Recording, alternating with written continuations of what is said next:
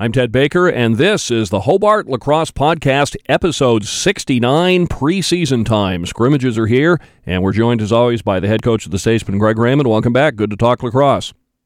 Yes, sir, Ted. Happy to be here. So, what does it feel like when you start getting close? You have a group of people, uh, you got newcomers coming in, you haven't seen them on the field. Now you've seen them practice. Now they're ready to take on some guys in different color shirts. Uh, what's the feeling? Uh, yeah, it's different. I mean, we've we've spent a ton of time with them, right? With with our whole fall season and all we do in the winter. It, it, we we know them very well at this point, but uh, yeah, certainly their first uh, attempt at a a full Division One lacrosse season. So you you really do got to take it one day at a time, Ted, and, and make sure they um, figure out that uh, that human superpower of of kind of being where their feet are and being present. And and it's it's a tough thing for these guys to do not just our first year athletes everybody really. So um, you know we uh, we want to make sure that we are not looking ahead to different opponents. We're not looking ahead to specific games. We we're, we're making sure as often as possible our guys can focus on what we're doing on that specific day. We feel like that's the only way to really um, train the endurance you need to to have a successful Division One season. So, um, and they're doing great. You know, I know everybody's very uh, excited and, and, anxious to play a different color jersey. I think we're still in the mode where we want them to know that uh, improvement is paramount, and it, it and that will never change. It's just when you have um, you know a Vermont coming in uh, over the weekend, it, it's hard for them to not look at a scrimmage opportunity as um, uh, you know a game, and and w- we do want them to compete at that level without a doubt. But uh, they have to look at it in a phase where you know we want to see specific things throughout the course of this day saturday and we can't really see those things until we have some some very good practices monday to friday. And so you know we're still in the mode where we want to be as competitive as humanly possible against another opponent but we also want to improve on the assets or the things that are going to make us great throughout the course of this season. So it's a tough balance you know you you're you're, you're training a competitive mind and they want to beat an opponent and then as a coach you want to make sure that they are running our system, doing the things we've asked them to do, and and we can basically correct and improve on said systems. So um, I think it's going to be a, a great teller of the maturity that these young guys have, and and uh, and also how much they've listened up until this point in terms of um, how our offense functions, defense, ride clear, etc. So um, yeah, we're certainly anxious to play another opponent, man, but uh, but also want these guys to know what what what a season takes and what the everyday looks like. First scrimmage with the University of Vermont on Saturday at 12 noon. Now, the forecast is for fairly warm. Is there any chance at all of going out to the Boz, or do you just stick with the Pool Family Dome? Well, we're going in the Dome just because that was the agreement for Vermont to come here. Okay. You know, and I think that they have some indoor games coming up. I know they play Syracuse. I, I just talked to the coach, who's a really good friend, and and I, I asked that same question. And I said, listen, outside's a possibility. We just got some good rain. Boz looks clean, and he said if it's if it's uh, uh, okay with you, we'd like to play this game indoors. Just to, to we've been outside, we've been out in the cold. We we still feel like that prevents a little bit of injury and keeping bodies warm throughout the course of a scrimmage. And we're playing, you know, five quarters to get as much uh, practice and competition in as we can essentially. So that's a long day out in you know 35 40 degree weather. And we uh, we're going inside just for those uh, for those couple reasons. But uh, you know, I think also we've been inside the majority of the week and want to make sure that uh, our guys and our guys are comfortable as well in their first um, their first outside competition. In terms of scheme, do we expect to see anything different in 2024? You've been a team that likes to get up the field. You score a lot of goals. That motion, Stephen Brundage offense, pretty much the same plan for this year. Uh Yes and no. I, I mean, we've uh, we saw some things a year ago that um, I think created some difficulty in, in our end-to-end play, just in terms of what the positional element looks like for uh, our two-way players that start with their back to the goal, and then our two-way players that start facing the goal. We've we've given more ownership to uh, the the defensive player, which we think we got a great group this year um, of those defensive midfielders per se, we've given them ownership over that early offense really, and um, still want to do a ton of creating and and um, making sure that we are transitioning into our offensive end um, efficiently and at a, at a better pace than our opponent. Um, uh, but we do we've added more elements of you know getting them off the field, getting our offensive personnel on the field, and you know giving getting our guys like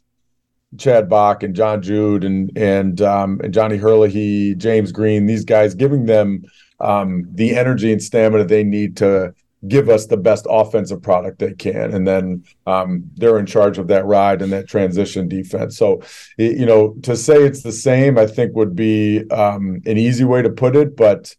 Um, it's also a much different thought process for for all those guys in those two way spots. So we'd also like to play a lot of uh, offensive guys who were maybe former attackmen or this and that, giving them some freedom out of the box and and finding some clever ways to substitute them off the field. So we basically want to put our best defensive personnel on the field as often as possible and our best offensive personnel on the field as offensive possible. So we've kind of made that in between switch Ted of what that two-way player's responsibility is. And it, you know, it may sound simple, but it is a dramatic change and it, and it takes a lot of practice. So we're we're kind of in that mode right now.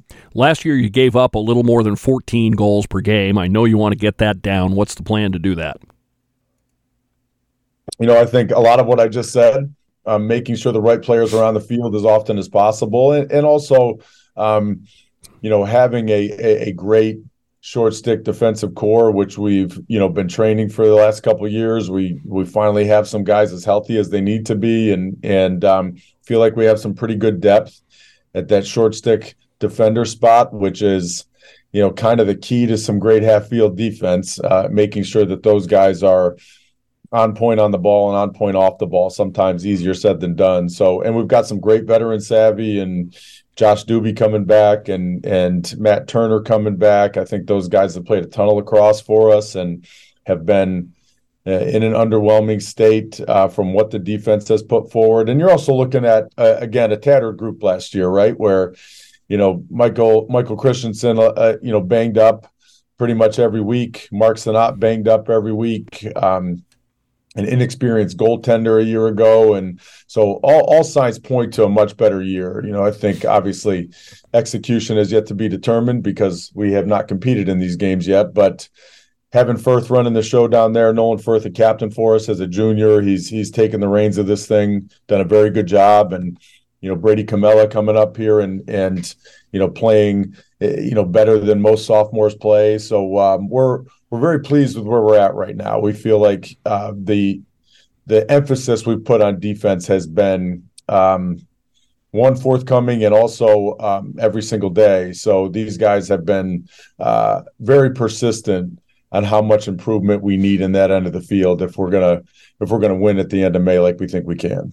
So you've mentioned the midfield a lot, and I still look at this year's roster. You have a lot of guys listed as short stick D middies. You haven't really done that much the last couple of years. It's been a lot of two way middies. So has that been somewhat uh, by by force because of injuries? And, and are we going to see more specialization now in the midfield this year? Uh, well, well, yes and no. You know, I just think that the the D middies that we have now are are typically former offensive players, at least at the high school level. So uh, there are guys that we feel can handle the ball and make pretty good decisions on the other end. So the um, the the thought process and the end to end play hasn't changed. I think what we found is a more versatile player defensively, and we want to specialize the offensive end a bit more. So um, I, I don't I don't know as though we found it. We've come to a year and said okay we just want short stick d middies now. We don't. We we we don't play guys that can't play two ways ted. That's the way we'll always be here. And and you know i think we when, when we get into a good groove with this system, it's very tough to prepare for. So, um, but the the trick is, uh, you know, can we we get that back to the goal mentality settled first, and then get these guys to to learn how to attack that goal early the other end. So, um, but again, we we just feel very comfortable with them. We're deep there, and and even on both sides of the field in practice if we're we've got you know some of those quote unquote first guys in a white jersey and some some of those quote unquote second guys in a purple jersey a lot of those purple guys are playing really good ball so you know we just feel like we can capitalize on the fact that we have short stick defenders that can play early offense well. I, I I don't know as though a label really matters if they're short stick D middies, if they're offensive middies, if they're we've always been more of a positionless type strategy with you know more emphasis on um, how we play the game up and down the field. So that's kind of where we've headed with this. Uh, you, know, we can call Julian Race a short stick D midi. We can call Braden Weimer a short stick D midi and Kate Dino and and and Nick Goulet. We can call them that if we want, but we know kind of in house what it, what what their responsibilities are. At the Face-Off X, I know Adam Shea battled a lot of injuries. I, I talked to his mom last year. That's where you get the inside scoop on this stuff. Uh, he he was really a grinder, you know, didn't complain, but we know he wasn't at 100%. Is he fully healthy, and do you expect him to be what he was two years ago? Not that he wasn't good last year, but was really elite right. two years ago. Right. Yeah. You know what? We just, uh, strangely enough, Ted, great minds think alike. I just had a meeting with Adam Shea yesterday talking about, you know, how we get to that elite status again. And um, he, he's, as always, you can't say enough things about his work ethic. He's great, um, and he is as healthy as he's been. You know, I just think the way that Adam plays the game, you know, garners bumps and bruises and wear and tear. He's just, um, you know, there's not a lot of pretty to him. It's all, you know, grime and grit. So, you know, I think we're going to have to monitor his health throughout the course of the year, as all of our you know top or special players. Um, but he is in a good place right now. Uh, he he's he's been um, veteran in how he handles his body and and uh, how he handles his mind. All the all the stuff uh, you'd want a fifth year guy to know. So um, right now he's in a really good place. He's been practicing well. We've been um, limiting him in some spots. You know, Adam Shea's a guy that you got to dial back, especially in between our whistles. I mean, I'm not sure we have a, a guy that that chases down edge work as much as Shea does or perfects his craft as much as Shea does. So we we've found that you know getting him on those off days or in between the in between the practices, we we've pulled him back a little bit there and said, listen, let's let's save this energy and let's save these reps for the days where we're really going at it. And that's hard for him, honestly. He's he's stubborn in it and he doesn't like it, but um, you know, our goal is for him to be facing off well come Atlantic 10 time. When you get to scrimmage time, how many position battles are still open? Do you have a pretty good idea who you're going to play at this point, or are there some spots that are still up for grabs in terms of who might be a first line midi or a second line midi? Yeah, both. Um, you know, I I never want our guys to think we're full of crap in terms of if you're playing well and you're executing in practice that that you can't find a way onto the field. I think that's that's paramount in who we are and and kind of drives that underdog mentality, knowing that you know if I have consecutive practice where practices, excuse me, where I'm executing, the coaches see it on film. They uh, they trust my consistency, and they'll find a way for me to get into that lineup. You know, there's there's always there always has to be an avenue of competition within roster, Ted. That's of the utmost importance. So um, we do have a great front line of guys that throughout the course of this year and that's very important it's not previous years it's this year we we we reestablish all things come september and we tell our guys in the fall if, if you want to climb this depth chart start now because we will continue to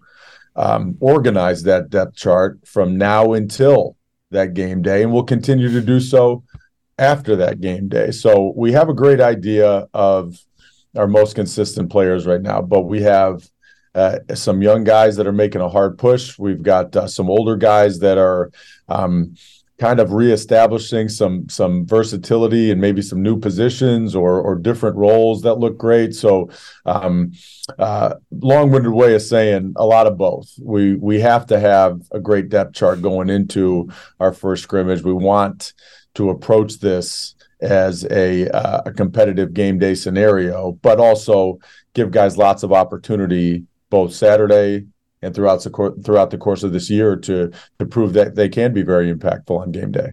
What can you tell us, if anything, about goalie at this point? You had an in-season change in starter last year. Both those guys are back. Some newcomers coming in. Uh, can you tell us anything about who's in the lead at this point? Yeah, I, I mean Ellis is our starting goaltender. You know, he's he's earned that. Uh, we felt through the way he ended the season, and uh, more so how he's looked all year. He's he's been great, and um, you know we bring in a two two freshmen that are very talented. I mean, Jack Viola is an outstanding goaltender. Uh, he continues to put us on our heels. Um, you know, from a decision making standpoint, he's had great practices all spring, um, in particular. And you got Trevor Fox, who's also uh, a great stopper and a fiery goaltender, and um, still encompasses that everyday mentality and short memory and needing a goalie. And then you got, you know, your veteran in in in Lucas and Lucas has shown that he can go into games and make great saves. So um, we love where Ellis is right now, and and are going to back him and support him through the uh, through the season, uh, and just feel very comfortable with how the others are playing. You know, in particular the young guys. I just sent a text to the entire uh, goalie chain, Liam Daly included. Liam's been a bit banged up and and um, fighting through some injury and some soreness and and some and some stuff that has limited his play a bit. But um, we sent a text to the whole goalie chain. You know, we had a little bit of a, a sloppy practice the other day, and they were outstanding bright spots in it. So we just feel like that whole group's been great this whole spring. But you know, come first game, Ellis is in there and um, he plays well. He's going to stay. Obviously, in these scrimmages, a lot of people play. What are you looking for from first years in the scrimmages in terms of showing you that they're ready to be contributors on the field?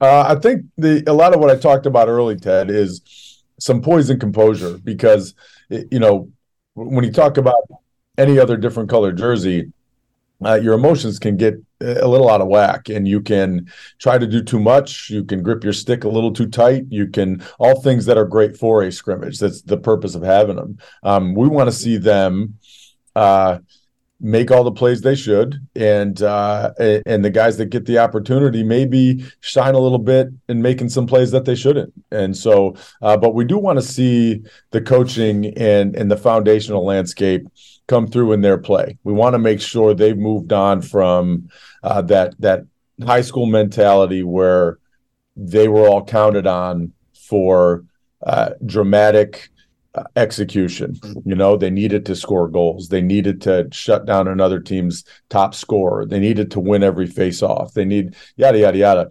Um, we want them to to show that they can also be impactful from an individual standpoint, but collectively they're buying into system and and they know that they've got all those ideologies I just described in a high school player. They've got six out there with them, seven on the other end, including a goalie who had that same role. So um, we want to see on offense the ball shared. We want to see great shots instead of good. Um, defensively, we want to see proper approaches and um, trusting the support of our defense rather than uh, playing defense on an island. So, and we want to see what happens in their transition phases, uh, how a great attackman can ride, uh, how a great midfielder can ride, uh, how a great defender can clear, um, and and the knowledge of of the in between and the substitution. So uh, we want to see that individual push. We want them to put themselves out there a bit and be vulnerable, willing to make mistakes, kind of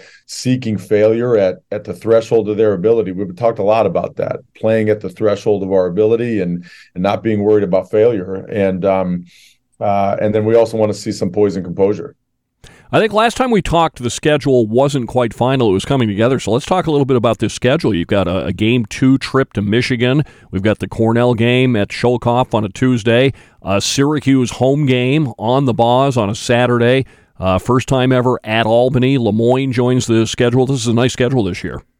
It's uh, it's great, Ted. If I if I can be honest, it's probably the best we've ever had, and uh, it terrifies me from a karma standpoint for what next year looks like. But um, you know, we're just uh, we're thrilled with uh, one this senior class, uh, Ted, who. If you think way back to their freshman year, so minus these fifth year guys who um, are doing an outstanding job, and we obviously want to reward them as well for being for coming back and staying loyal and true to Hobart as as they have. But this senior class, the Anthony's, uh, the Taluses of the world, the Chad Box, um, that class has endured a ton from freshman year to this year.